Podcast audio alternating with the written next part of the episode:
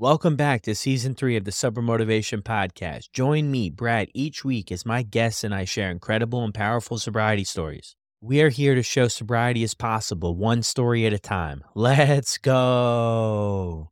In this episode, we have Gregg, who opens up about his tragic childhood marked by his father's death in a drunk driving accident and being raised by a single mother. He talks about his struggle with substance abuse, including dealing drugs and numerous arrests. Eventually, Gregg relays the turning point in his life an encounter with a priest who introduced him to a different way of living, which became the foundation of his recovery journey.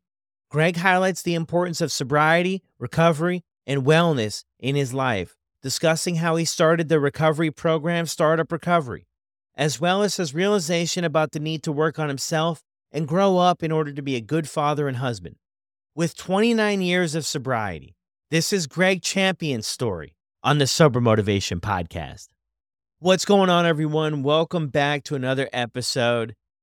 Very exciting, hitting 1 million total downloads. If you saw that on Instagram, started the show back in November of last year, and what an incredible run it has been. Over 100, 130 stories, I believe. My buddy Noel will correct me, he knows the exact amount. But I just want to give another huge thank you to everybody who's been checking out the show, sharing it with your friends, sharing it with the people maybe at your meetings or people you, that you know that it could be helpful for. I get so many messages and emails, and I'm just so grateful that the people are willing to share their stories and that them sharing their stories is helping you either get sober or stay sober because that's ultimately what it's all about. Thank you, thank you, thank you. I also want to mention, too, if you guys are enjoying the show and it's been helpful in any way, your support would be incredible. You can donate to support the podcast at buymeacoffee.com slash sober motivation. It would mean the world, helps me cover some of the costs of keeping this podcast going. I'll also drop that link in the show notes below. And also, if you're not following Sober Motivation over on Instagram, do that because we're going to do an eight hour live with guests and fans of the show. My goal is to do it on March 7th next Thursday. If you can pop in and say hello, that would be incredible. I would love to see a few of you there. Now let's get to the show. Welcome back to another episode of the Sober Motivation Podcast. Today we've got my buddy Gregg with us. Gregg, how are you? Hello, Brad. Good to see you finally. And uh, thank you so much for giving me the opportunity to speak to you today on your podcast. Yeah, 100%. Thanks for being willing to share your story with us all. So, what was it like for you growing up? You know, I got into drama right away. My father was killed in a drunk on drunk car crash when I was four and a half years old. And Brad, when I woke up the next morning and I thought my mom was going to wake me up for school, and she says, you know, she tells me that the news that happened, I immediately felt different. I immediately felt different. And I felt different in three ways. One, and I, I do believe this is part of what I was addicted to. First of all, I was angry because you had a dad, Tim had a dad, Stephanie had a dad, everybody else had a dad, and I no longer had a dad. Two, I loved fantasy. And so as I was being raised by a single mother as an only child, I had to create my own little world. And what I did is I lived off of television, Happy Days, Six Million Dollar Man, Charlie's Angels. I, I, when I grew up, I wanted to be Luke Skywalker. And then last but not least, I loved attention. I loved attention and I had blonde curly hair, blue eyes, and so I got a lot of attention from babysitters and you know my mom's friends, and that female energy coming at me, it filled the hole. And so for me, you know, raised by a single mother, no dad, and then really another thing to throw in there, and I wasn't always able to talk about this when I was eight years old. There was a male neighbor who was inappropriate with me. And I just threw gasoline on the fire. And so that's childhood right there. That's my childhood, but from age four and a half to 10. Yeah, I mean, a lot of stuff, right? Definitely. How did you move in the world after that? Did you get in any trouble? Did, did any of that stuff well, come into your life? You know, so my mom tried really hard. I, I was a hyperactive kid, and my mom put me in sports, and I was fairly good in sports. You know, you played soccer, you played football, you played baseball, and, and you're just going through the rotation. But I definitely, I'm not proud of it, but I ended up being, you know, gr- grooming myself into being a bully. I had I, I ride around on our BMX bikes and we'd knock down mailboxes and set things on fire and pick on kids and all that. And all I was doing is, as they say, hurt people, hurt people. Well, hurt kids, hurt kids. And so I found myself in detention all the time. And the only thing that kept me in school was I, I was pretty smart. I got straight A's, and people couldn't figure out why this guy was such a tyrant out of the classroom, but so good in the classroom. Until this day, I still don't know, you know? But that's how I was made up. And luckily, I had a really good mom, loving mom. She was a school teacher herself. But a single mom can't keep an eye on the kid 24 7. So I definitely took advantage of the holes that were presented to me. Yeah.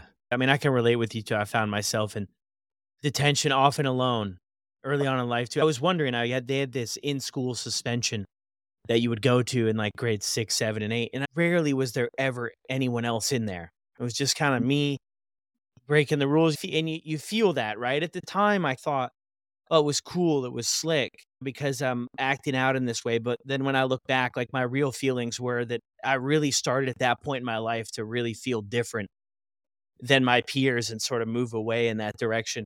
Where do things go for you after, say, 10 years older? So my mom remarried and she married a guy who was there on D Day, Brad. He's a World War II vet. He used the GI Bill to get an engineering degree from Northwestern. He loved my mother. They met at a New Year's Eve AA Al Anon New Year's Eve party and struck up a relationship. And uh, before you know it, this guy became my dad. And one of the great things he did was he taught me how to tie a tie, shave my face, open doors for women, all that greatest generational stuff that the generation had values in. And then we moved to San Diego. And I'm like, oh my God, I'm so happy I got a dad. He's my little league coach, right? He's my Pop Warner manager. He goes to my games. But guess what? The ism was already set in. The ism was already set in. I still had the bubbling anger love the attention, could certainly ride out in fantasy. And then last but not least is that I was starting to get closer to 13, puberty. And for me, when I hit puberty, Brad, it was like, whoa, I love girls. Oh, by the way, I'm going into high school as a freshman. I was the youngest in my grade. My mom, as a mechanism of protection, she put me in kindergarten as a four and a half year old versus a five year old. So I was always the youngest. So entering my freshman year, here's the pretty girls, here's pot, cocaine, and booze. And oh, by the way, I love shortcuts. And one of my shortcuts was I wanted to be an adult. And one of the ways to become an adult was to go across the border to Tijuana. And so as a very young kid, 14, 15 years old, I would tell my mom, going over to Brad's house. Brad would say, Hey, I'm going over to Gregg's house. Right. And we beeline to Tijuana. And we, you know, strip clubs and tequila shots and discotheques, right? And all of it was just feeding the secret, that shame. And that's how I medicated myself in my teenage years. Now, what kept me alive is I played sports. And I knew in order to stay on the teams, I had to get grades and I had to show up. Had to get grades, had to show up. So I would say I was probably a, what do they call it, Brett? Um, a person who just uses on the weekends? Maybe recreational? Yeah, like a recreation. So as yeah. soon as I'm out of school on Friday, I'm drinking Friday night, drinking Saturday night, and I'm hungover all day Sunday. And that's throughout high school. And you went to yeah. Tijuana, yep, because yeah, you're in California there, so you're, you know, relatively close. I heard that before. I never knew that was a thing. I never knew, oh. but I mean, oh. over there, and I'm sure, uh, you know, a couple moons ago that you could. It was a lot more laxed, right? So you would oh, go over yeah, there and back when I was growing up, the, all, you you didn't even need an ID. You just walked across the border. Wow. So you drive your own car down, park on the uh, American side, walk across, hop in a taxi. The name of the main strip is called Revolucion. And it, it was a paradise for addicts and alcoholics, you know? Yeah. Yeah. How were other things going in high school and stuff for you? You mentioned you were doing sports, grades were going well, but there was always this thing. You know, a lot of people too, they talk about eh, this feeling of being home or something when they use a substance or drinking or or drugs for the first time like things it offers that release that escape did you have any sort of experience like that so a couple had so let me just so one of the things was there, was there wasn't too many consequences when i was a kid from age 13 to 18 but i do remember my first drink it was in eighth grade and i was at, at a parent's christmas party and all of a sudden like we snuck downstairs to the basement. We found the wet bar and I found a bottle of schnapps, peach schnapps. and I smelled it. I'm like, oh my God, it smells so good. And so Schnapps is just supposed to be a, a shot glass, right? I poured myself a nice half a glass, began to drink it, began to drink it. And before you know it, this is where they found me an hour later. They found me in the canyon on the backyard of the house, rolling around in the ice plant, you know? And what happened for me was I felt the fun and the buzz, right? But at the same time, I go, let's do it again. Let's do it again. And I kept trying to recapture that. And so if I went to a high school party as a freshman, first of all, I was one of the littlest guys in the school. I, I was very awkward. I had acne. I had buck teeth, you know, and I was not a, a vision for you, Brad. and all that stuff was coiled by by me drinking and using. Yeah. That's that searching for that acceptance to belong. I had a long stretch of that too where I was willing to do whatever for some acceptance despite the consequences to fit in tell somewhere. Me, tell me, so what do you mean? So when, what was your first drink like? Well, I mean, I'd always felt different than people. So my first drink would have been at a college party. And all of a sudden, you're that outsider. You're just the person that has to work so hard at developing relationships and having people be interested in what you've got going on. And my connection with that first drink was that euphoric experience of, hey, you know what? After all, you're not such a loser. Look, everybody loves you. And the next day, you get all the text messages, hey, Brad, we can't wait to do it again. And it's a big sloppy mess, but that feeling of, hey, people really enjoy having you around. I, I experienced that in small doses growing up, but that was just a heavy hit of dopamine that I just couldn't avoid. It was like all of a sudden, you know, you belong, plus all the anxiety and all the nervousness. And I mean, I struggled with ADHD too, and I took Adderall and, and Ritalin and everything for years. And that, I mean, that really just reduced my ability to connect with my peers. And, and when the alcohol, the alcohol was just a social lubricant that, you know, just kicked everything off. Yeah. It, I love like alcohol was the gateway to be included, you know, it really was because if you were the best drinker, or you could do a, the beer bong the fastest, right? You were suddenly thrown up on a pedestal, right? You know? Yeah, a hundred percent. And when I look, when I reflect back too, for me, it didn't start out bad. You know, like it really served a decent purpose at first. For me, it wasn't. I didn't experience consequences right away, other than maybe your average person in college, right? Hangovers, and it really did. And I think that's was you know, jumping way forward in the story, that was one of the toughest parts about getting sober is because when I reflected back, I was looking for that same feeling and that same experience. And I don't think I ever found it again, but I was searching for it for years to get back to how it was that first time or the first month. Brad, I, I mean, so I'll go right to a college story. I went to Arizona State, which is a big party school in the United States, and I chose it for that reason. You know, I'm going to go to a party school. That's where my people are. But I told my mother I was going to go there because it was the Walter Cronkite School of Broadcast Journalism. You know, that was the that was my veil, right? And I remember this is the early 90s and, and this is when ecstasy was just coming around. And I remember my first uh, hit of ecstasy. It worked. It worked. I was dressed up as a as as one of the Sex Pistols, and my date for the night was dressed up as Dorothy from the Wizard of Oz.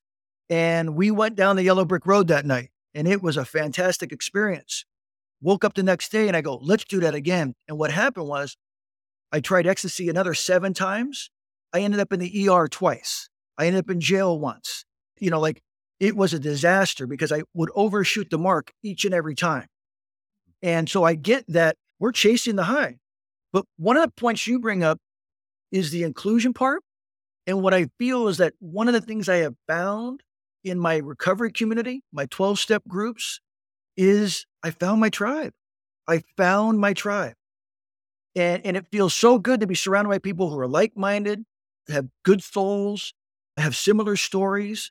And I think that's the greatest bridge from addiction to recovery is promising people who are willing to walk that bridge is you will find your tribe. I promise you. Yeah, 110%.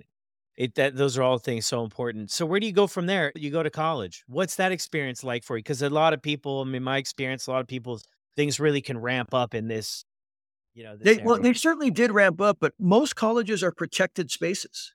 And if you think about it, most colleges are four streets, and the campus resides inside those four streets. And I remember I was doing knucklehead stuff all the time, doing knucklehead stuff. But as long as I remained in those four streets, nothing happened. You know, I woke up with hangovers, I'd be sick. I got a few bar fights, you know, broken hearts, all that kind of stuff. But here's what happened God had a plan. He says, okay, you got out of college, and now it's time for you to go out in the adult world. And so on my graduation night, I got a DUI.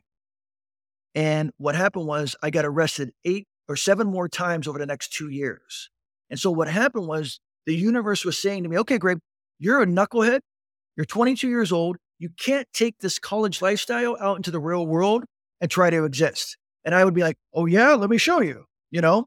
And there'd be so many times, Brad, that I would, you know, get drunk, go into a bar, get in a fight, get an assault charge, get another DUI. There's a time that I went to New Orleans for Mardi Gras because I wanted to experience Mardi Gras. I walk up to this big Irish cop and I go, hey, what are the rules of this place? I, I want to know the rules. And he goes, young man, don't piss in my streets and don't fight in my streets. So I ask you, Brad, what two things I got arrested for in the next 24 hours? Pissing in the streets and fighting in the streets. Because when someone gives me rules, I break them, especially under the influence of drugs and alcohol. And, you know, my life, my first of all, my high school friends left me.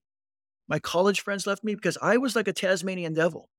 I would drink, and by the time it's 9:30 at night, I would already be gone and they're still trying to get to one o'clock. And so I really was on a race to get obliterated, to black out, to, you know, I, I, probably in a way, probably fall off a balcony, get hit by a car, take me away from this pain.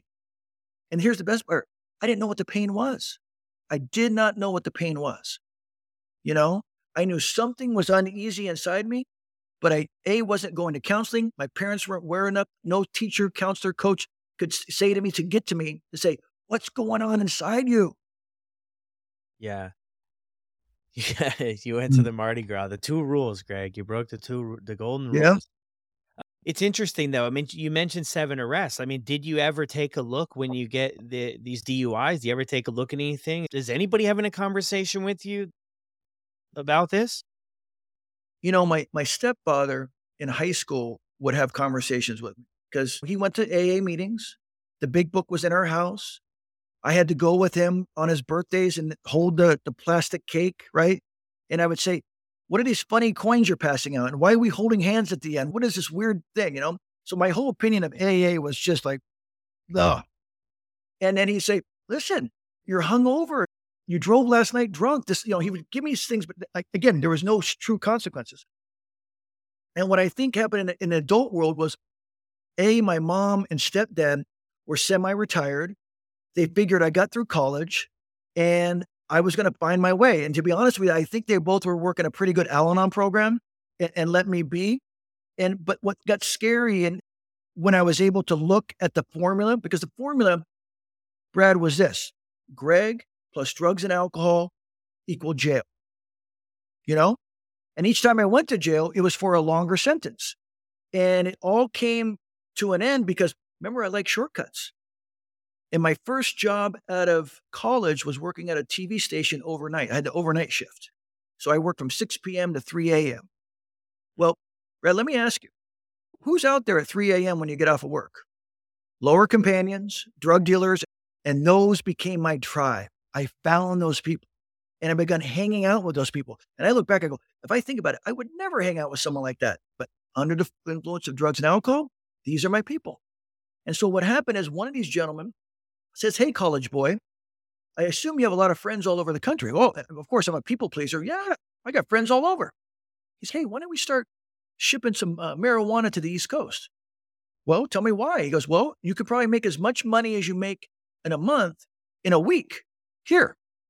And, and so what happened was uh, we began shipping two pounds, four pounds, eight pounds. And eventually we got a little business going and we were shipping 50 pounds of pot back to the East Coast. And I had three cars in the driveway. I was living in La Jolla, California. I, I certainly was living that sort of rock star life. And for a 23, 24 year old kid, it was good living. But here's what happened each time I had to fly these large amounts back east, I remember that I'm a good kid from San Diego with good parents with a college degree. And so that version of Gregg Champion felt a lot of shame. I'm a drug dealer, Brad. And so for me to cover the mask of the drug dealer, I had to get loaded. I had to drink six vodka and cranberries. I had to do a bunch of cocaine. And also my alcoholism went to the fucking roof. And what ended up happening is I got sloppy. I got sloppy and eventually I got arrested with 50 pounds of pot. And that was arrest number seven. And the judge says to me, Gregg, I'm looking at your record here. You went to private school, you got a college degree. What happened? Mm. And I utter these three words, which I know a lot of us addicts, and alcoholics utter. I utter, I don't know. Because here's why I was standing in front of him as a sober guy. And I don't know because what happens is there's an old movie called American Werewolf in London. And the guy would turn into a werewolf. That was me. You give me enough cocaine, enough pot, enough booze. I'm the werewolf in London. And so when I was standing in front of the judge and I said, I don't know, here's what he says to me. He goes, Gregg, here's what I know. If I see you in my courtroom in the next six months, I'm going to give you the five years of prison hanging over your head. Now, Brad, I told you earlier, blonde curly hair, blue eyes. You think about where five years of prison is going to take you, right? Which I know you, you and I have a similar story, right? And so all of a sudden, I was scared, but I was only scared for about two weeks. And then I got arrested again by an undercover cop for trying to distribute co- cocaine at a party. And there I was in front of the judge again. And I was in the cell and I eventually got bailed out. But then, and, and I, I just want to round out the story with this because I'm a big believer in a higher power. I'm a big believer in the universe. I'm a big believer in God. I'm a big believer in some power greater than myself. So whatever your audience wants to buy into, I believe there's a power greater than myself. And when I was in this jail cell, facing five years of prison now, a voice from the corner room goes, Gregg, there's a better way. Gregg, there's a better way. I look around. There's nobody up. It's five in the morning. And now the voice goes, call your mother. Brad, I don't want to call my mother because my mother's 60 something years old. She's semi retired. She doesn't hear about her son going away for five years. But I call my mother. My mother says this Gregory, I'm sure your mother calls you Bradley, or does she use your middle name? right? That's what, right, Brad? What's your mom yeah. calling you when she's mad at you? Bradley, yeah, yeah. Yeah, right. 100%. So mom's calling by her phone. Up, Gregory, I want you to go to church. You want me to go to church? I want you to go to church. I said, okay. And so I went to church. That's all I did. It's six o'clock mass. And after the mass, the priest says, Hey, we're going to have confession tonight. I got three rooms over here. I got three rooms over here. And I thought to myself, my very first time, this is how sick I am. Boy, if I go to confession, I can go out tonight. If I go to confession, I can go out tonight. I go in the confessional, door number two, and there's this beautiful older man with white hair, laser blue eyes, and an Irish accent. And Brad, in all the years of me telling this story, I cannot do an Irish accent, so I won't. But here's what he says Son, sit down and tell me your sins. And I sit down and I go, Father, when I drink a lot, I go into bars and hurt people. When I smoke a lot of pot, I show up on Christmas on December 27th. When I do a lot of cocaine, I date three women at the same time. And when I do all three of those, right, I fly large amounts of marijuana to the East Coast. Now, this priest is probably used to having grandmas come in and give confession. So I've just given him a whole bunch of stuff to chew on. And he says, Stop. He says, Do you think you have a problem with drugs and alcohol? I ponder and I said, No. And then he gives me that look, Brad, that you would give me as a friend, that your sponsor would give you, that your mentor would give you, that says, Hey, you're full of shit. And he gave me that full of shit look. And I said, You know what, Father? You're the second man in my life ever to ask me that. And he goes, Well, who was the first? I said, My stepfather. He goes, What was your stepfather's name? I said, Walt Janicki.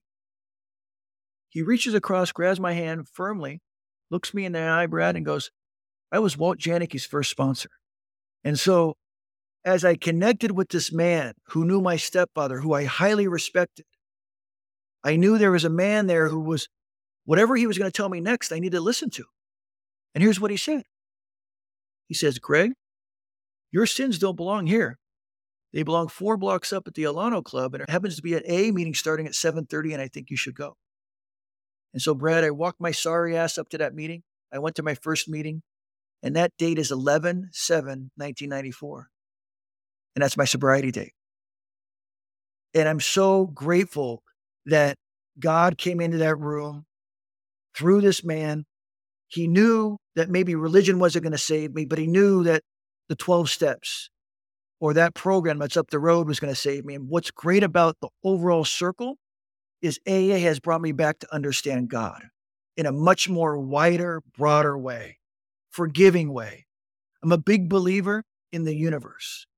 I'm a big believer in the ripple effect that, hey, if I put good st- stuff out in the world, guess what's going to come back to me? And I just love that this man came into my life and he ended up being my sponsor. And here's what he said to me He says, Gregg plus drugs and alcohol equals jail. Okay. I go, yeah, eight times in the last two years. He goes, why don't you take that middle part out and see how many times you go to jail? So, Brad, in now nearly 29 years of sobriety, I've gone to jail zero times. And I always encourage anybody in your audience, I encourage you that if you have some sort of jail going on, a bankruptcy, a bad marriage, you know, jail hanging over your head, take the middle part out. I'll make you the same fucking promise that you will not hit the jail. Drugs and alcohol are the filter to fuck up your life. They just are. By the way, alcoholism is undefeated, Brad. It's like getting in the gym with Sugar Ray Leonard, Mike Tyson, and Muhammad Ali. You're not going to win.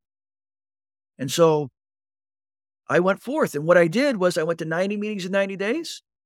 I didn't drink or use. And then my sponsor says, you need to take boxing lessons. And so for the next year, I took boxing lessons. And what that did was it got me in shape. It got my head straight. I got in physical, you know, it got me to sweat stuff out. And I think a big part of where, where I help people is you got to sweat stuff out, you know? And so I'm a big believer in exercise in terms of people's recovery. So that's my God shot moment. And that is the foundation of all my recovery. Yeah. Wow. Thanks for sharing that with us. Um, you know, that whole story there is so incredible. Know, what I'm interested in, Gregg, is had you tried anything prior to this? You had that experience with your stepdad, right? About me. Had you ever been to a meeting before? was this your first meeting? This was my first meeting for myself. This is my first okay. meeting for myself. But what I will say, I did try to get sober. A year before, I, I went, we're right in the middle of Lent. I said, I'm not going to drink for Lent, right? And instead of giving up alcohol, I just gave up Lent because it was the easier choice. So I don't know, I was probably like 27 days into it or 37 days into it. I said, fuck this. I'm out. I'm going to go back. And so on my own, I stopped, but with no support, no spiritual program, no mentors. But that was the only one time that I tried before to, to get sober. So when that all came about though, because you know, I mean, I have a little bit of a different story and everything, but I went to a lot of meetings before I actually completely plugged in. Like what happened then and there? And I mean, you just shared that story, and that might be the exact answer to this. But what happened there, you know, once you got involved, that you were able to make these changes? You know, I mean, you get suggestions to follow them, but a lot of people get suggestions and don't necessarily follow them. What do you feel like you really put into play there? So, what I did, and I'm just going to be real raw with you, is I, I was scared to go to prison. I was scared to go to prison. And what happened was the the sponsor, who was a priest, says, look, you keep going to meetings, you keep working with me, and I'll go to the judge, I'll keep going to your judge hearings. And so I just believe what this guy said because I'm like, okay, I'll go do it. And so all of a sudden here went 90 days, 180. I didn't want to go. I hated those early days. When I got sober at 25 years old, Brett, there was nobody my age in those rooms. It was all grandpas and grandmas. And these people loved me up. And I, I just think it was a fear thing. I think it was a, and what happened was, is that I saw my life was getting better. I saw I wasn't getting in jail. I saw that my high school friends and my college friends were returning, you know, and my family was returning. I'm like, oh, wow, something's happening out there. And so I think that slowly but surely, as they say, one day at a time, I gathered time. And I certainly have a workaholism in me. And I, I did, I took on three jobs. I was teaching tennis. I was going back to school and I also was bartending. Now, I don't recommend bartending, but it was the only job available to me my first year of sobriety. This guy offered me a, a, a job at a sports bar and I took it because I know a whole bunch about sports. He goes, Look, I just want you to serve drinks and talk trivia with everybody. And it was, I just kept telling myself, The drinks are going this way. The drinks are going this way. The drinks are going this way. And if you're working three jobs, you're exhausted. You don't have time to go out. And that's how I really protected my sobriety in the first years. I went to meetings. I had three jobs.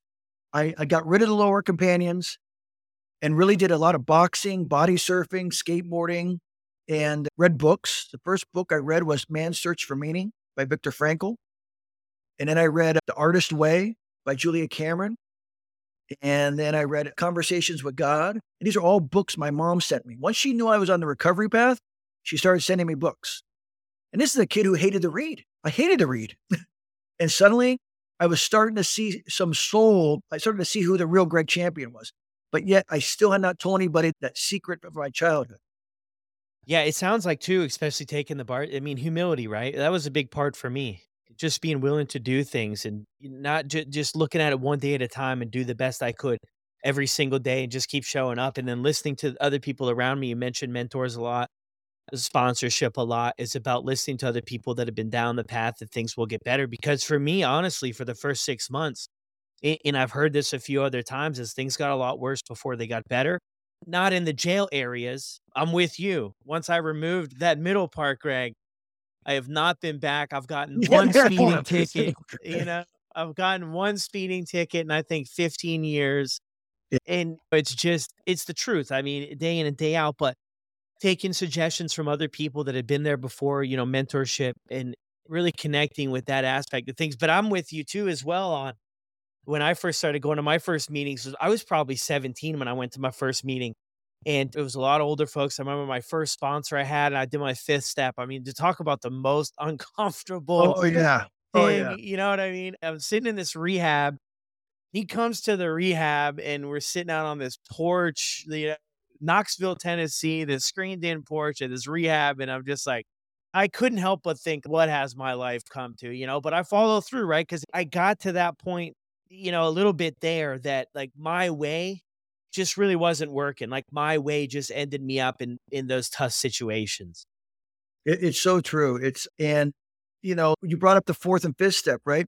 Boy, I ran from that for a while. I would get a sponsor, I'd get through steps one, two, and three. And then I'd get to step four and five, and I look at it and I go, Oh, I can't go there. I can't tell anybody. And so then I would go, Okay. And I would just and this is alcohol. I pull out of the meeting, go to another meeting, drop the sponsor, right? Go one, two, and three with another guy, get scared again. And I did that for the first three years of my sobriety, would not go there. Until one day, this guy's speaking from the podium and he literally tells my story only child, single mother, sexual abuse, all And I'm like, I, I got to go have coffee with this guy. And lo and behold, once I realized I had someone who had just told my story, I could open up and tell everything to. And what he did for me was this he did the four columns, right? But he added a fifth column, Brad. He added the shame column. And he goes, I need you to put down all the things you have shame around. And boy, that was the thing that just busted open. I was able to uncover, discover, and discard all that stuff from my childhood, whether it was around sex, money, shame, abuse, whatever. And really, that I've never felt lighter. I, I always felt heavy until I did that. And once I did that, now I feel light. And I feel like that, that's how I was able to now tell you today on your podcast about my childhood trauma. Because for the first 10 years, I was not able to. Yeah. Yeah. It's really a powerful experience sharing it with somebody else. Did you have any other type of interventions in your life, therapy or any other things that you found helpful? Well, so later in my recovery, like in the last 10 years, um, and I, will just say this, Brad, this is something for your audience to chew on. I, I think that for me, my path, and again, I'm almost 30 years sober, sobriety was the first thing I needed, the first chunk. Then the next middle part was recovery. I needed recovery. I needed to read the right books. I needed to go to a, a silent retreat. I needed to learn how to meditate. And along the way, some people from AA would be like, hey, listen, you seem to have a little anger problem still. Why don't you try breath work? And boom, I went tried breath work. That was 10 years ago. I love breath work. It's a lifesaver for me. Okay. Then I had some shoulder issues and, and back issues, and Western medicine wasn't helping. Someone's going to say, why don't you try acupuncture? Tried acupuncture. I still do it today. And then my marriage has been on the rocks twice in 15 years. The first time, somebody goes, Hey, you should go to couples counseling. I'm not going to couples counseling. That's where weak men go. Weak men go there just to get blown out of the water by their wives, because that's what I saw in movies and television shows. And lo and behold, my wife, hey, you need to go to couples counseling. I said, I'm not going. It's where weak men go. And guess what God did? God gave her, the strength to write divorce papers, send them to me. And she says, You're either going to divorce or you're going to go to counseling. Well, I went to counseling. And look, I get so many God shots dropped in my lap. The therapist was a 25 years in Al Anon, 19 years sober. And she had the therapy credential on the wall. So she certainly was capable of understanding our story.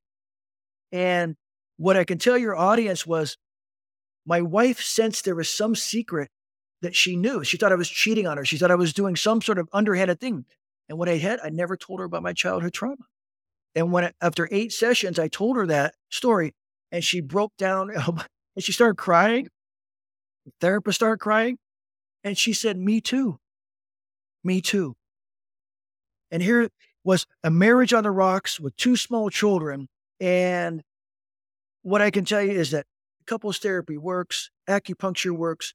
And so, Brad, if you were to ask me, hey, Gregg, how have you been sober for 29 years? And here's the secret.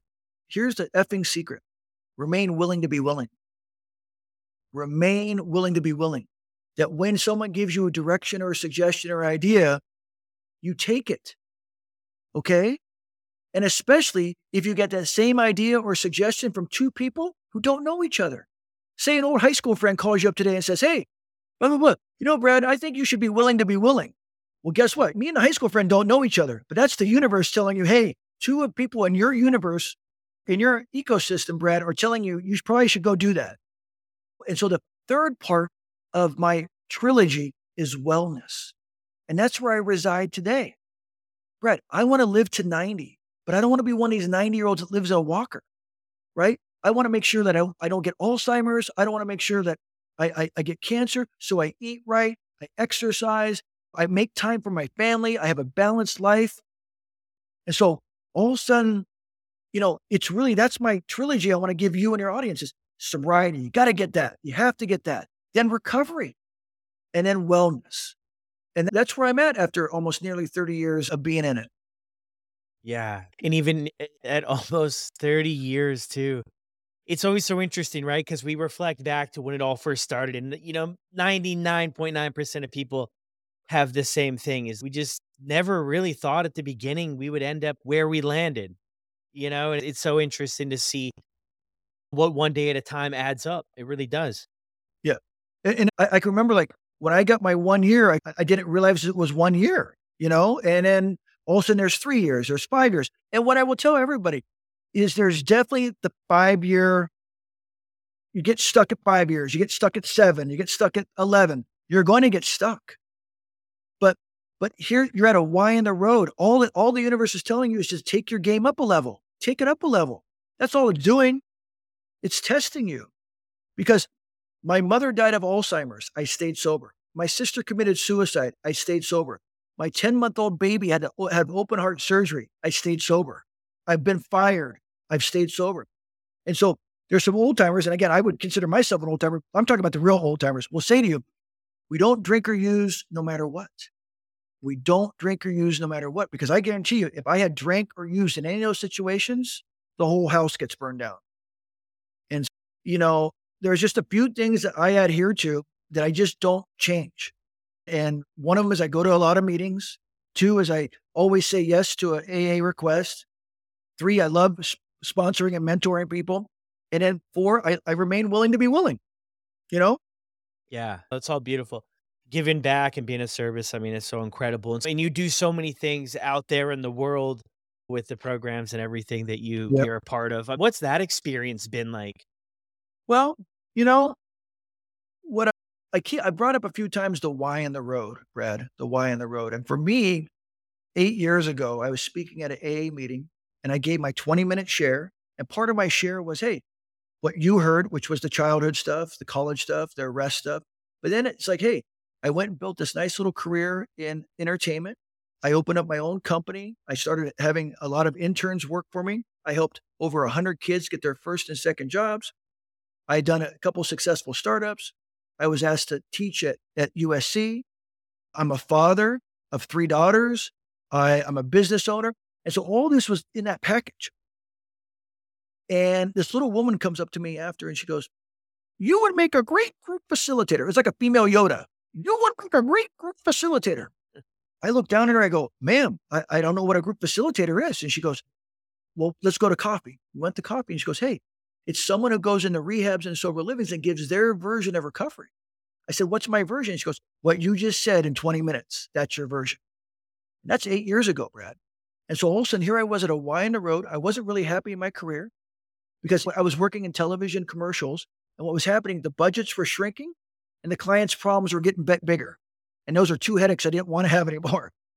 And all of a sudden, here I was using my version of recovery, the Gregg Champion version of recovery, right? To go into sober livings and treatment centers. And out of those first year or so, I began garnering this reputation. And then my a dear friend Jeffrey Van and I connected, and he says, "Look, you got this great curriculum around going in there. It's called the Recovery Playbook, and has to do with mentorship and entrepreneurship, and all of a sudden, and getting sober young. Right, those are three big parts of it." He's, "Look, I'm good in business. I'm a good operator. I know the real estate market. Why don't you take it into a house and start running a program?" And all of a sudden, we had the name Startup Recovery. We had the tagline shifting addiction to passion. And six and a half years ago, we opened up, and now we have three houses. We have apartments. We have a wellness center. We have a coaching curriculum. And I'm in it every day. I love showing up because here's the gift when the light goes on. When I get a young man or a young woman or a, a middle aged person who, who, who's at a Y in the road and suddenly the light goes on and you see that they're going down the path, right? That's everything for me. There, there is really nothing out there like experiencing that, you know, or witnessing that for somebody to have the light bulb go on. How, I mean, just interesting for me anyway is how are you able to work through the situations where that doesn't happen? Do you ever experience that or have you? You oh, oh, oh, for sure. When we first started the business, I wanted to, I wanted to bat a thousand. And I would get real angry when someone would go out you know, when someone wouldn't behave, when someone would not succeed. And my business partner wrangled me up and he said, Hey, I need you to go talk to these three people. And they, he had me go talk to three people who had long term sobriety and long term success in the recovery business. And they all gave me the same advice. You ready? Working in recovery is not your recovery. Working in recovery is not your recovery. And so I really had to take time to make sure I was going to my meetings. I was reading the big book, right? And I was doing all that to better myself. And what I can tell you is I get real sad when I hear about an alumni going out and dying, going out and getting divorced, going on. I, I can't help but feel that. And I used to feel it was my fault, but now I just get sad Brady, I, I would just tell you that I, I, I, will never get over some of the people that have died in my life. It, it, it really, it hurts. More recently, I've had two people back to back who who were in my life in December and January, and and they both passed. And and I honestly, God had this thought. I thought, do I want to continue doing this work? Do I want to continue this work? And what happens with I, I would share it with someone like you, and I know what you would tell me you have to keep doing this work because you, if you don't, there's going to be more people dying. And so I just realized that I can't save any everybody, especially when they're not on my radar. And I just, yeah, I try to keep the people close. You know, I will say this that one thing that my sobriety and my work has done for me, Brad, and, and I know you're a father of small children. It, there, there's nothing like being a sober dad, right? There's nothing like being a sober dad. They, they are so proud of what I do and how I do it. You know, they just are. Yeah, th- thanks for sharing that. Anything, Gregg, you'd like to leave us with before we sign off? I just want to say that I watch you from afar, Brad, and, and you're the real deal. And you are a program of attraction. And I just want to say to your audience that because of technology, you and I get to do this podcast. We get to communicate via social media. And the both of us share this that if anybody's in trouble, I just need you to do one thing put your hand in the air. Put your hand in the air and ask for help. Or if you're in a meeting or therapy, share your pain because I know in a meeting when I share my pain, I cut my pain in half. And so my thing is that we get sober, but you got to go do the work on the inside so you can grow up. We got to grow the fuck up, you know? And I never could be the father, the husband, the business owner today that I am today if I had not done the work, you know? And so I would just encourage everybody. And it doesn't have to be 12 steps, it can be therapy, it can be, there's so many ways to recovery. But you got to go do the work, have that little kid, that little boy, that little girl grow up, and you watch, your whole world will change. Yeah. Beautiful. Thank you so much, Gregg, for joining and sharing your story today. I enjoyed it. Thank you, Brad, for having me. And, and I look forward to seeing this out there soon. And like I said, when you can get the okay to come down, please come down and get some sunshine in Los Angeles with me, okay? Yeah, we'll see what we can do, buddy. Well, there it is, everyone. Another episode. Huge shout out to Gregg. I'll drop his contact information down in the show notes below if you want to reach out to him and send him a personal note and say thank you for jumping on the Sober Motivation podcast.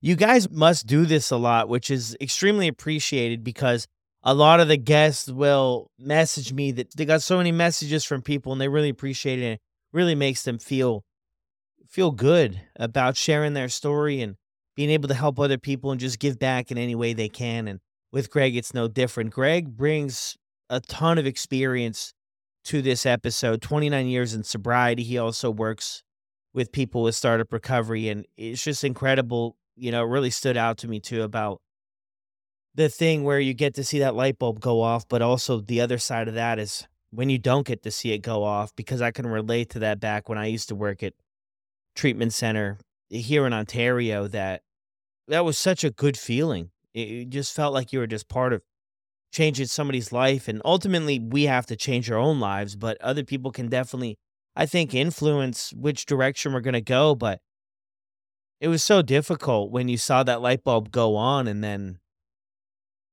I don't know, maybe weeks or months later, you'd get a call and kind of the flame was put out. You know, and people were back at it and they were back out there and the consequences pile up quick. I don't know if any of you guys can can relate to this, but after a relapse, it seems like we either get right back to where we were or oftentimes you hear that it gets a lot worse. And that was the case for a lot of people and for a lot of people the light bulb didn't come on in the moment, but you got to always remember, and I always tell myself, you know, we're in the business of planting seeds. It's planting seeds and hoping that it'll get watered a little bit here and a little bit there. And that was my experience too. I had tons of interventions over the years rehab, meetings, therapy, doctors, counseling, hospital, you name it. But it was all planting seeds, and then they got watered a little bit here and a little bit there. And then you know, kind of out of the blue, it all made sense and forward and onward. But thank you guys for hanging out for another episode. It's so exciting. I mean, 1 million downloads. We've got a lot of work left ahead of us. We're just getting started. You know, maybe that's the most exciting part about it. It's not always about the destination, but it's about the journey, right? So let's go out there and let's get another day, and I'll see you on the next one.